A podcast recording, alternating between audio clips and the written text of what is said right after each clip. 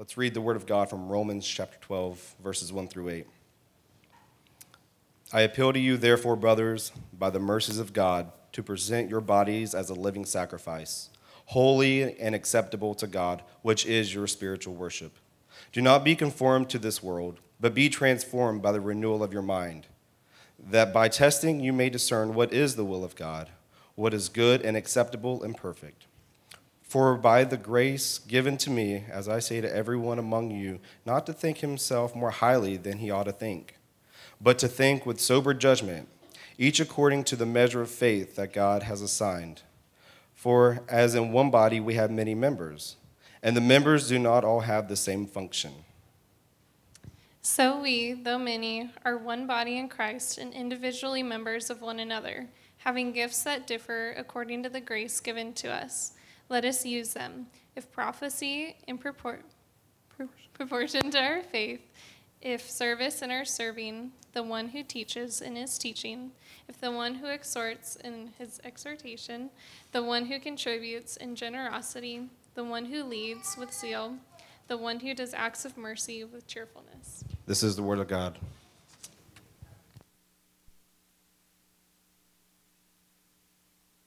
Good morning, church. My name is Matt Ortiz, if you're new here. Um, I'm one of the pastors here. I'd love to meet you afterwards if, if you have time and uh, we just want you to feel uh, welcome and like part of the family here. Um, you know, on uh, Mother's Day, what I usually do is I at least wish you know the women you know Happy Mother's Day or or something along. I at least acknowledge it traditionally. I don't do a Mother's Day uh, message, and also during Father's Day, I don't necessarily do a Father's Day uh, message but I'll, you know, I might say Happy Father's Day. Last Mother's Day, I didn't even, I realized later, I didn't even acknowledge that it was Mother's Day. I didn't say one word about it. And so I didn't wish them a Happy Mother's Day. And to be fair, um, I'm not going to wish the dads Happy Father's Day. Instead, like my son, he, my son deliberately did not wish me a Happy Father's Day today. No, no, no, no, no, no, no. Check it out. He was thoughtful and he texted me. And he said, Happy second legal guardian of unspecified gender day. so that counts, right? I pass that on to the men or whoever. You know, in, uh, in, our, in our last series, uh, we talked about um, suffering, being forged, being shaped by suffering, and how God works in us and through us in the context of suffering. Not, not despite our suffering, but in and through our suffering. One of the things that we said it was as individuals and collectively as a church, we believe that God's called us to glorify God as we lead people to and through a life changing relationship with Jesus and his family. That that's God's call on our life and that every single one of us has a role in that. And one of the things that we emphasized before was that this will not happen without suffering, it'll happen through suffering. And one of my jobs as a pastor and, and the, the team of elders that we have, one of our jobs is to call you to suffering to call you to embrace suffering, and to challenge you to depend on God for everything, because as you envision being a part of this and your role in it, you will suffer. It will not play out the way that you think. If you imagine, what would it like for me to be proactive and to get involved in helping to make this mission come about at my church? Whatever you imagine, it's not going to play out that way. It's going to be a lot messier. And so, The other job that I have as a pastor, because there will be suffering, is to call you into the rest that is yours in Christ. You cannot persevere through suffering. You cannot endure your suffering if, it, if you do not have rest in Christ. You will just be crushed or you'll just tap out. So that is why we're gospel centered, is, is to always bring our attention back to who Jesus is and what he's done for us. And that gives us a confidence and a rest that we could never achieve on our own. Now, God has called each and every single one of us to be a disciple. Amen? He's also called each and every one of us to be disciples who disciple. And we do that individually, and then we do that collectively as a church. And, and here's the deal if you are a follower of Jesus, if your life is focused on who Jesus is and what he has done for you, and, and you have his grace in, in sight, and it, it sheds light into your priorities and, and, your, and um, the way that you manage your time in your home and, and all of your other decisions, here's, here's, what'll, here's what'll happen you'll grow in your calling as a disciple and as a discipler. Maybe you don't view yourself as someone who will disciple someone else. That doesn't matter. That's who you are in Christ, right? And then collectively, as we grow in our understanding that together as a church, what happens is that we become a force of grace that points the people in our city and our neighbors to Christ and His truth and His grace. Now, I see that happening in our church, and I feel like we're starting to pick up some, some momentum in that, that certain things are, are lining up, and, and I'm, I'm excited about that, and I want to call you to be a part of it. And as I call you to be a part of it, I want to give you a warning. It'll be messy. It will include, like I said, it will include suffering. It will include frustration. It will not go the way that you had hoped. But God's going to work in and through it. In fact, if we believe that God is sovereign and in control of all things, the things that frustrate you are things that He's allowed to happen to shape you and, and so that you have a greater dependence upon God. I tell you that because the tendency is when things don't go right, we blame somebody else or we blame the church. No, God ordained those things so that you would learn, as Paul said in our last series, that you would learn to depend on God more. I've experienced this in painful ways. When I planted a church it, uh, down in South Bay, it was like gangbusters the first two years. It seemed like God was supernaturally, freakishly putting things together, and it exploded. And then it seemed after a while that God was supernaturally dismantling it and then we moved to a school, fixed it up, put lots of countless hours of man hours fixing the place up and a lot of money. And then for the school, we just did it for the school. And then three uh, months later or something, I can't remember how long it was, our rent tripled. And we were out. Inner city ministry, no, not enough money to go anywhere else. So we met in the park. Bring your own food uh, to share in your own chair. That's what we're going to do. And let me tell you something I was stressed out. That was some of the most stressful days of, of my life in ministry. I look, I look back on it now, and I have fond memories of that now. I thank God for that time. I cherish those memories now. I couldn't see it when I was in the midst of it. That's why it's important for you to hang in there, because later you realize God used that. He was orchestrating that sometimes things just don't, you know, play out the way you hoped. I remember after that, I was going to uh, work with the pastor, the other pastor that was here. I was going to plant another church uh, in, in, in Oceanside. And we were there for a year. We made more friends with our neighbors more quickly than anybody, than anywhere else that we have ever lived. And, and my son, at that age, uh, he was ninth, 10th grade, made the best friends of his life of his life. I remember when I was that age and we had to move, I was angry at my dad. And then I was angry at the ministry. And I didn't want the same thing happen to my son. And so I remember talking to him, just having a straight talk with him and saying, I want to prepare you for something because it's going to be real difficult for you. I know you made your best friends that you've ever had. And, and as a dad, I'm worried about you because I love you. We got to we gotta move away from Oceanside and the beach and all your friends and, and move to Escondido. And I said, No, that's really difficult. I, I know that's bad news to you. And I still remember all these years later, he said, Dad, you know what? I don't view that as bad news.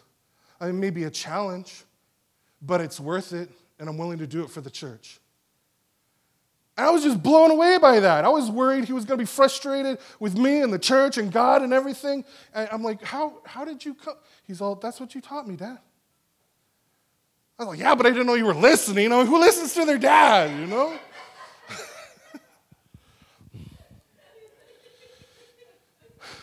We moved here, and he met Kelly, and they're going to get married next year. That wouldn't have happened. Yeah, congratulate them. That's exciting stuff. It was frustrating back then, huh, son? But now, you know, she's the best thing that ever happened to you. And what a joy that is. So, my, my, my, encouragement to you is hang in there through the frustration. Don't blame anybody else. Rest in the grace of God because nothing's going to play out the way that you wanted it to. Keep that in mind that the foundation is the gospel and your identity in Christ. That has to be foundational, or you know, the storm hits and it'll just blow everything apart for you. So keep that in mind. That's my really long introduction. But I want you to have that in mind as we go through this. As, as we are entering what I think is, might be, who knows? I have an idea that it might be a new chapter. I see certain things lining up. It, it may, there may be new momentum, there may not be. We'll see what God does. But whatever the case, we lose our building and have to meet in the park. My, my, my question to you is Will you later one day say, you know what? I remember when we were going through those struggles and we were trying to live for God and be on mission. And, and, and I'm just so glad I was a part of that. Will you look back at, you know, and tell stories of what God was doing in this time, good, bad, the ugly? Will you remember how, how you were right in the middle of that? And will, will you say, you know what? Experiencing, you know, church family, community, even through the tough times and, and, and contributing to my church family and, and the cause of Christ and, and our mission, that fueled my relationship with God because it made me depend on Him more. Will you look back and say, you know what? We lived by the power of the gospel because we didn't have any choice, because nothing played out the way that we thought it was going to. And I wouldn't trade those times with those people for anything in the world. Let me tell you something. That's supposed to be normal for the Christian. And our passage today is all about that. First, it teaches us that the gospel calls us to offer ourselves fully to God. Fully. Paul says in verse 1 I appeal to you, therefore, brothers, by the mercies of God. And whenever you see the word therefore, you have to ask, you have to ask why the word therefore is therefore. So, you follow that? Therefore means Paul's connecting what he's about to say to what he said right before this. Right before this, he's talking about Jesus, who he is, what he's done. He's talking about the gospel. That each of us, apart from Christ, we're far more lost than we ever imagined. But through Christ, we are far more loved by God than we ever dreamed. And so, therefore, anything that Paul calls you to do here is simply a natural response to who Jesus is and what he has done for you. That's why he says, by the mercies of God. Again, he's referring to the gospel to make sure that we keep our eyes fixed upon Jesus, who lived for you and died for you and gave you all the credit. He rose again to give you new life in Him, and now He is interceding for you on your behalf at the right hand of God the Father. You are a son of God, a daughter of God because of Jesus, and that is who you are. And so the only response that makes any sense is to love God and live for God out of deep gratitude and loyalty. So, what this means is that it is not guilt that drives you. Guilt is a horrible motivator, it'll crush you and you'll want to tap out. It is God's grace that moves you to naturally respond with joy and zeal from a place of rest. In our world, this world teaches what you do determines who you are. The gospel teaches who you are in Christ determines what you do. And so you have this sense of freedom to live from that identity in Christ. Do you see the difference there? Can you do me a favor and get me a paper towel or something? I'm dying up here. Our AC is not working like, the, like it should. And one of my spiritual gifts is sweating. So.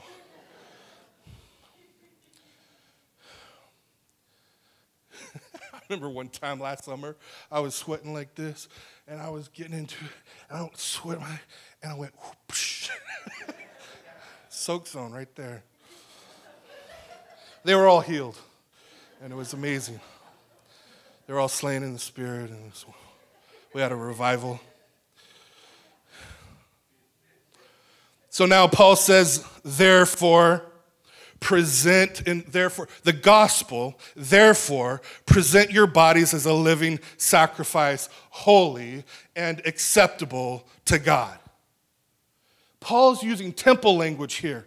It's a picture of a worshiper bringing a whole burnt offering, meaning it's a, it's a picture of, a, of total consecration and total commitment to God. And Paul says that this total consecration and this total commitment to God is your spiritual worship. All right? Do you know what that means for you?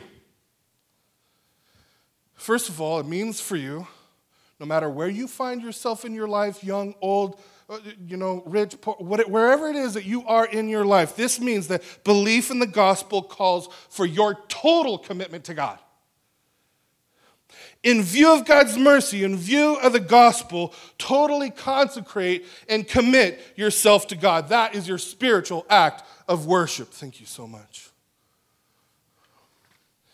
Now, that word translated spiritual, maybe your translation says reasonable your reasonable worship. It's the same word we get logical.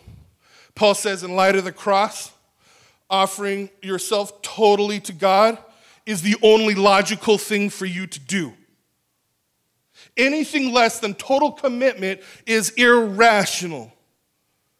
And so you say to yourself, well, okay, um, how in the world can I believe Jesus gave himself for me without me giving myself totally to him and everything I am to him? In, in America, what we do is we compartmentalize our lives. We got our spiritual life, and then we have our career, and then we have our family, and then we have our hobbies. God's called us to consecrate and commit every area of our life to him. Every area. And here's what's cool um, when we come to grips with this and, and we grow in our loyalty to God, then we'll become loyal to our church family. Paul says, present your bodies, plural, as a living sacrifice, singular. Did you notice that? Present your bodies, plural, as a, together a living sacrifice, singular. So here's what this means this means that you cannot separate your loyalty to God from loyalty to your church family. Let me say that again. You cannot separate loyalty to God from loyalty to God's family. You can't compartmentalize it that way. God didn't set it up that way, He didn't design it that way. And here's what's when you live it and experience it, it blesses you. When we have a bunch of people who, here, who are here and, and they're not totally preoccupied with you know, rugged individualism or whatever, but instead they see themselves as a part of the family where, where they say, You can depend on me and I'll be depending on you, and we depend on each other. I mean, that blesses. I, I've experienced that. I mean, I love working with you all. I love being encouraged by you all and encouraging you. I love praying with each other and we confess together and we hang out together and we forgive each other. We help each other. God is growing us as a family in our love for Jesus and therefore, I believe, in our love for each other. I see it happening. The two are inseparable. so let's apply this. Have you believed the gospel? That's primary. Have you realized that apart from Christ, you're more lost than you ever imagined, but because of Christ, you're more loved by God than you ever dared to dream? Have, have you put your faith in Jesus? That's question number one, first and foremost.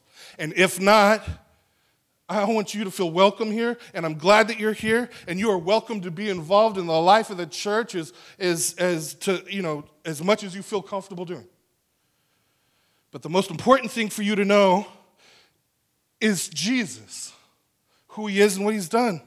This message here is about how we live in response to his grace to us. Now, for those of you who have put your faith and trust in Jesus, for those of you who, ha- who believe the gospel, let me ask you this Are you loyal to God? Do you have a loyalty to God that burns in, in your heart? Now, I'm not saying you're going to do it uh, perfectly. We're, we're, all going to you know, have our highs and lows as, as, as far as that. But what I'm saying is, you might. There's a difference between struggling in your loyalty and being totally apathetic and never thinking about it. Big difference.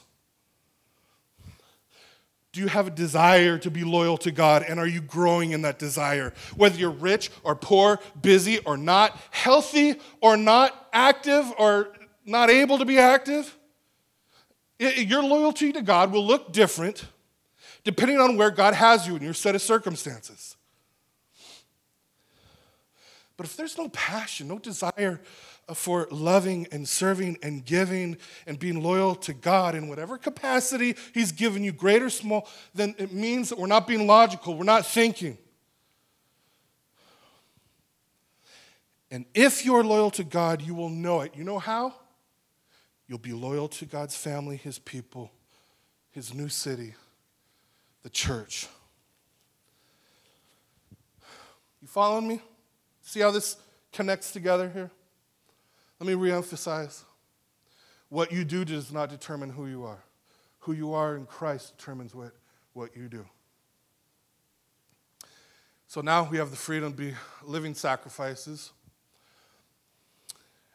And one thing that I try to remind you from time to time is that the problem with living sacrifices is that we keep climbing off the altar.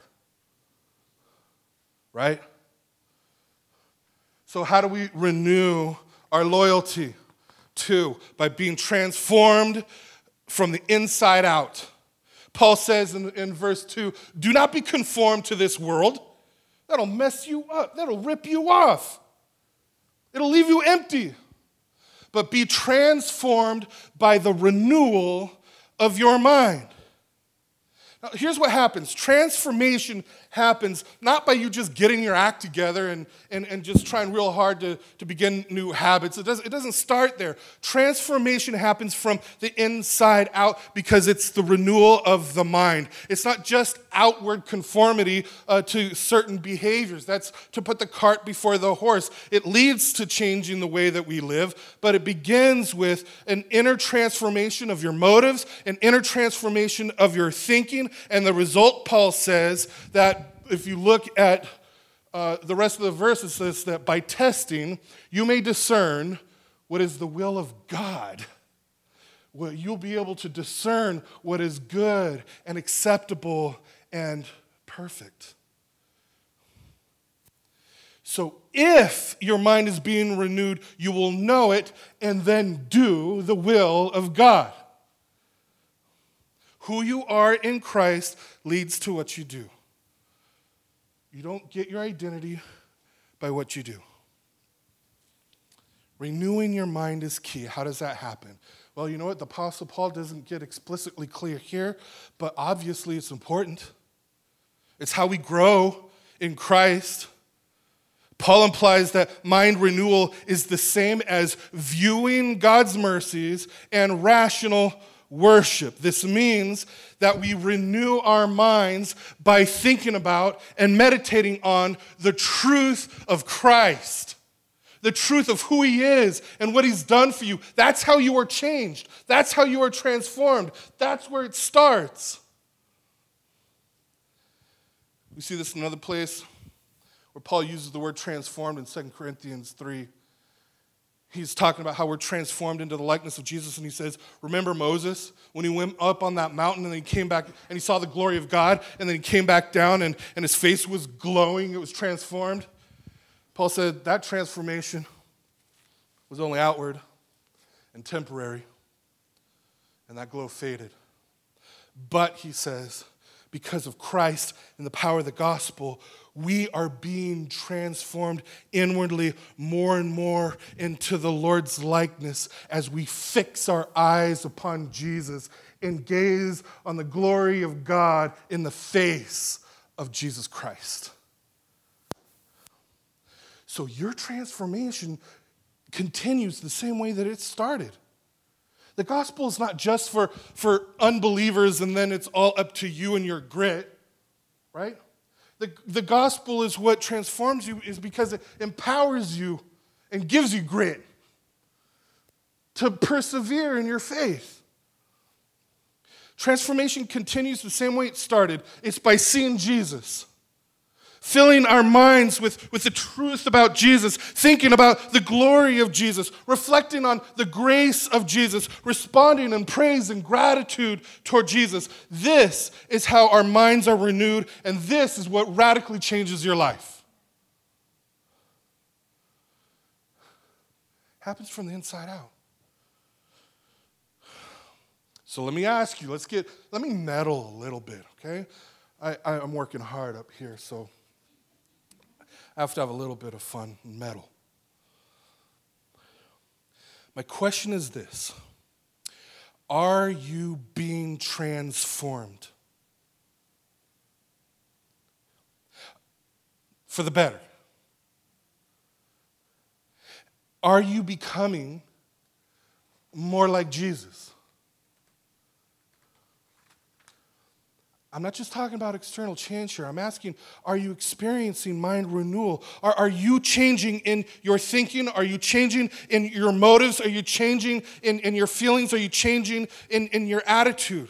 Can you name one way that God has significantly changed you in the past three months? Anything come to mind? That's the grace of God in your life. And if nothing comes to mind, guess what? It'll be the grace of God in your life and uh, God graciously has given you brothers and sisters that you can ask. Go to them. Sometimes we can't see it in ourselves. We, we go to someone else uh, and, and we ask them, Have you seen any change in my life? Can you speak into my, uh, my life? And just open yourself up uh, to, to let them tell you about what they've noticed. That's another reason why we need to be fully committed to God's family. We grow best in interdependent community. So ask another Christian, How am I growing? Listen, and then ask them to pray for you. I mean, that's when your relationship with Jesus becomes real, man. It's down to earth in that kind of community. On the other side, maybe you need to seek out another Christian brother and sister and encourage them and say, I just want to let you know I've noticed some specific ways that, that I see you growing, and here's how you have been helping me to see Jesus you might need to go somewhere and encourage them. And so let me ask you anybody come to your mind? Somebody that you can encourage and do that? Today? Do it. Bless them, encourage them in the Lord. So our loyalty is renewed as our minds are renewed. Next, this includes thinking clearly about yourself. okay? Having a sober understanding about who, who you are. Paul says in verse 3 For by the grace given to me, I say to everyone among you not to think of himself more highly than he ought to think, but to think with sober judgment. Here's what will happen if you're left to yourself, apart from the grace of God and the community of God. Left to yourself, you will either think that you are totally worthy or totally worthless. Or maybe you'll go back and forth between the two. Both destroy interdependent community. If you think too highly of yourself, you will think that you don't need anybody else. And I want to put this another way. If you think that you don't need anybody else, if you think that you don't need the church, that it's not that important, if you think you don't need other brothers and sisters encouraging you in your faith on a regular basis, it means that you think too highly of yourself. It's pride isolating you.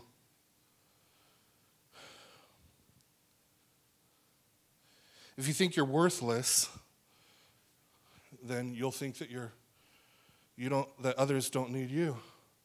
Again, that's the evil one whispering in your ear, trying to isolate you. And then gets you alone and then justified, oh, I'm just a rugged individual. That's deception. Paul says, think with sober judgment, each according to the measure of faith that God has assigned you. For as in one body we have many members, and the members do not all have the same function, so we, though many, are one in Christ. Do you know what this means? This means that, first of all, in one sense, we're all, all the same. Uh, Paul says, uh, think according to the measure of faith God has given to you. It's real easy to think that he's talking about the amount of faith that God has given to you, but the Apostle Paul would never ever say that your opinion of yourself should be based on and shaped by the amount of faith that you have. Paul would never say that. That's a denial of the gospel. By measure, he means standard of measurement or yardstick of your faith. In other words, God gave each of you a saving faith in our crucified Savior, and that is how you evaluate yourself. The ground is level at the foot of the cross. Amen? You're not better than anybody else, nobody's better than you. The ground is level at the foot of the cross, regardless of your education, your status, your abilities, your weakness, your addictions, whatever it may be. We are each saved in Christ, and as a result, our Heavenly Father loves each of us equally in Christ. The world has totally different value system. It's all about the pecking order. It's all about survival of the fittest.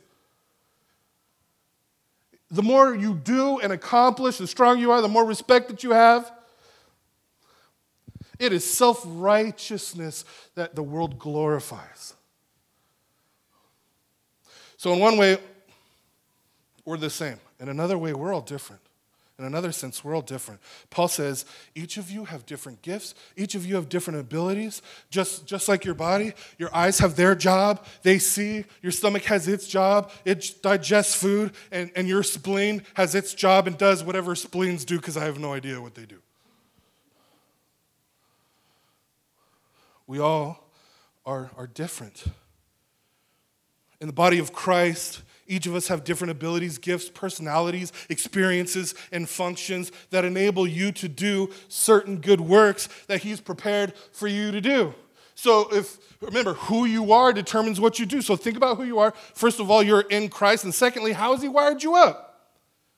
What abilities, gifts, what personality, what experiences has He given to you? What abilities, what inabilities?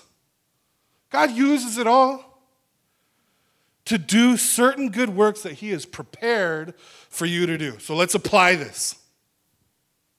Again, do you have an accurate understanding of yourself? Do you think that you're worthy or do you think that you're worth less? Maybe ask someone. God wants to renew your mind so that you know who you are. And how do you do that? First, keep going back to this but I'm afraid that it'll get missed. You soak in the gospel. And the more that you soak in the gospel of grace, the more you see that we're all the same. And we're all lost, uh, so lost that Jesus had to die for us, and that makes us equally loved by the Father. And then, second, only after you come to grips with who you are in Christ, only after you are convinced that your identity doesn't come from what you do, then get involved in ministry. God has equipped you to serve God's family in a unique way. So find out what it is and do it with all your heart and with a sense of freedom. It might be in an official ministry team here, or it might be in an unofficial capacity here, or even outside the church in your own neighborhood. Y'all remember a while ago, Vicky broke her foot? It was bad. She needed surgery and all that. Her friend Kathy, her sister in Christ, didn't go, Oh man, I wish we had a help people with a broken foot ministry, but we don't. So never mind. Tough luck, Vicky. We used to say at our little church, especially when we were meeting in the park and we didn't have a bunch of different ministries, we would regularly say, You don't need an official church ministry to love your neighbor. You don't wait for the ministry, for somebody to start a ministry so you can join it. You just love your neighbor with the truth and love of Christ. If you don't know where to start, you can talk to Ming and he'll get you rolling. Brainstorm with him. Jump in, mix it up a little bit. Feel the freedom to experiment. I remember years ago when I went to my wife's church, they had this bus ministry. I was trying to figure out if maybe where I fit. Maybe it was a bus ministry. I don't know. It took me about three minutes to realize I'm not called into bus ministry with all these little kids.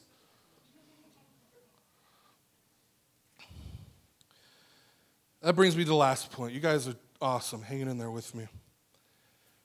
Paul says the renewal of your minds involves thinking clearly about yourself and then using your gifts to serve. Paul says in verse 5 So we, though many, are one body in Christ and individually members of one another having gifts that differ according to the grace given to us. And by gifts, Paul means special abilities that God has given to each believer in order to serve God's family. Let us use them, he says, if prophecy in proportion to our faith, if service in our serving the one who teaches in his teaching, the one who exhorts in his exhortation, the one who contributes in generosity, the one who leads with zeal, the one who does acts of mercy with cheerfulness.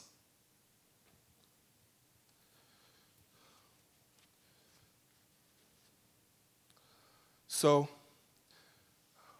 maybe you're inspired, you've come to grips with who you are in Christ, and you're wondering how He's wired you up and how that plays out. Who you are determines what you do. Maybe you're wondering about that. How do you know what your gifts are? Paul gives us three clues. First of all, examine your life and heart.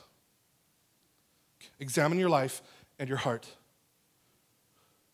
Think soberly about yourself. What is it that you enjoy doing? Do it to the glory of God. What energizes me? Do it to the glory of God. What's my passion and, and what's my, my concerns? What do I do well? Or, or what is it that you've heard blesses people? Examine your life, examine your heart, and run with it. This is important because once you get involved in it, you're going to need that heart. You're going to need that desire to push through the, the frustrating times because nothing's going to go the way you planned or expected. Secondly, know the gifts. Verses 6 through 8 is just a partial list, just a sample. Other lists are included in the Bible. Find them, read them, think about which of those gifts you might have. Ask someone else to help you figure it out. Because your gifting gets affirmed in the context of putting it to action in, in the context of community. Just, just go for it. And that leads, going for it means get involved. Paul says repeatedly if the gift is this, then use it. If the gift is that, then, then use it. And, and, and the truth is, you usually find your gift as you get involved in ministry. It might be a little difficult at first. You might grind a few gears. It's like learning to drive a stick shift. Don't get discouraged. Keep at it. Look around, see a need, begin to help. That's simple. And through trial and error, you're going to find your calling either an official ministry or unofficial, whatever, whatever it is. Now, let me just give you a few examples, all right? What I've seen around here. We have a food ministry. We distribute uh, uh, 2,600 pounds of food every weekend. And when I say we, I don't mean to claim credit in that because we have a handful of mostly women who distribute 2,600 pounds of food every single weekend.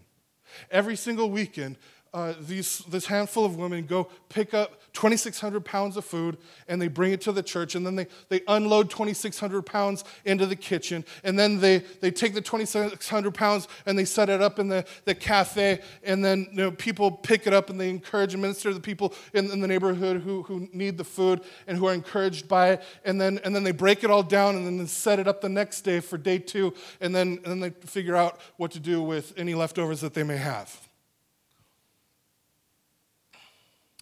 They just went for it. Now they need help. maybe consider that as something that you might experiment with. Get involved. Talk to, to Vicky or, or, or Ming. It'll bless you. So that's an official, unofficial ministry. The Sloans. Nick came up to me. He asked for my permission to show up and pick up trash around the church from time to time. He asked for my permission. Can I do this? I'm like, dude, you don't have to ask my permission to just, you know, just go for it. And his family shows up once a week and they enjoy doing it. It's not official trash picking up ministry. They just show up and they're, they're doing it. You know, all the time we're talking about how we need help with in, infusion kids and stuff, and, and, you know, sometimes we're just, you know, begging, we need helpers. But I want to challenge any of you who are sitting out there who believe, you know, that it's worth every bit of effort to make the sacrifices needed to invest in the lives and the hearts and the souls of these kids and to endure and embrace the, the frustration or the, the challenges or, or whatever suffering that might go along with it. It is worth it. Maybe God's called you to experiment in that area. Unofficially, uh, Heather Harshman. I mean, she's a lawyer, and so I know she has personally uh, blessed so many people in our in our church with people who needed a lawyer, needed a help with something that required a, a lawyer. It's not an official ministry. She just got involved with that. What is it that God's calling you to do? Not from a place of guilt, but as of, of freedom and, and, and, and that, that, that fulfillment that comes from just living consistently with who God's created you to be. What is it for you? If we're going to keep growing in our health as a church, we need everybody to be involved in officially or unofficially. Most people involved in ministry wear three or four hats, and they do most of the financial giving as well. I'll encourage you to help them. Um, march next, throw your shoulder into it next to them. So if this is your church family, you know, be here consistently on Sunday mornings to demonstrate the goodness and the glory of God in worship because it's a, it's a testimony to, to people who don't know yet God yet and are trying to figure out what Jesus is all about. Continue to be faithful if this is your church in, in, in giving.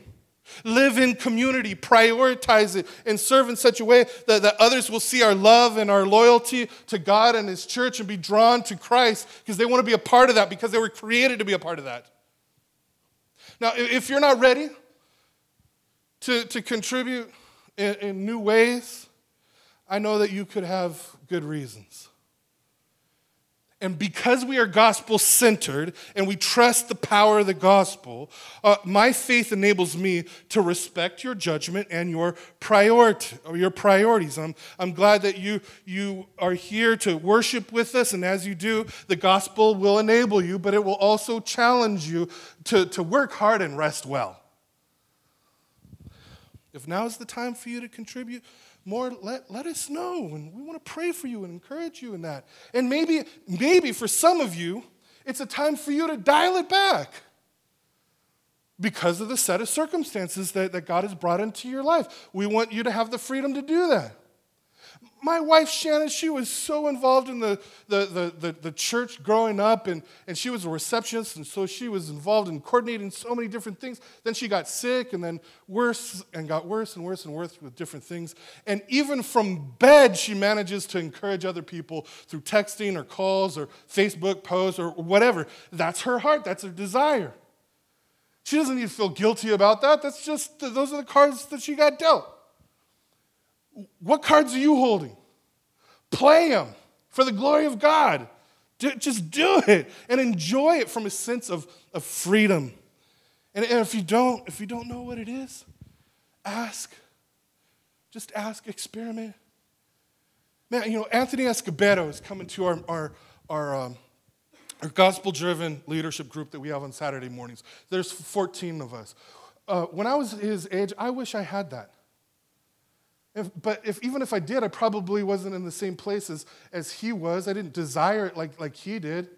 He wants to figure out what God's call is on his life, and so he's got involved and he's hanging out with a bunch of old guys. I didn't want to hang out with a bunch of old guys when I was his age. I, I would want to sleep in. I'm sure he does too. But he shows up and he brings the coffee. And he's trying to figure it out.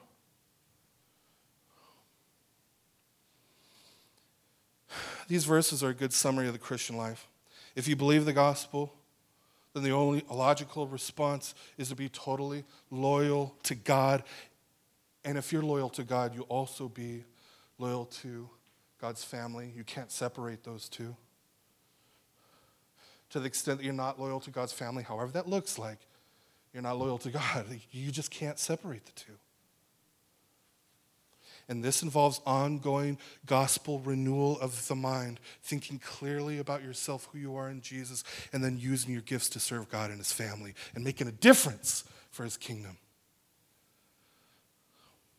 The whole basis for this is the grace of God in the Lord Jesus Christ. He offered His body as a sacrifice so that we could offer ours. The more we think about the cross, God's generosity to us, and all that it means for us, the more we will want to say, Thank you, God, by living for Him and for His family and for His mission. Amen? Man, would you bow your heads with me?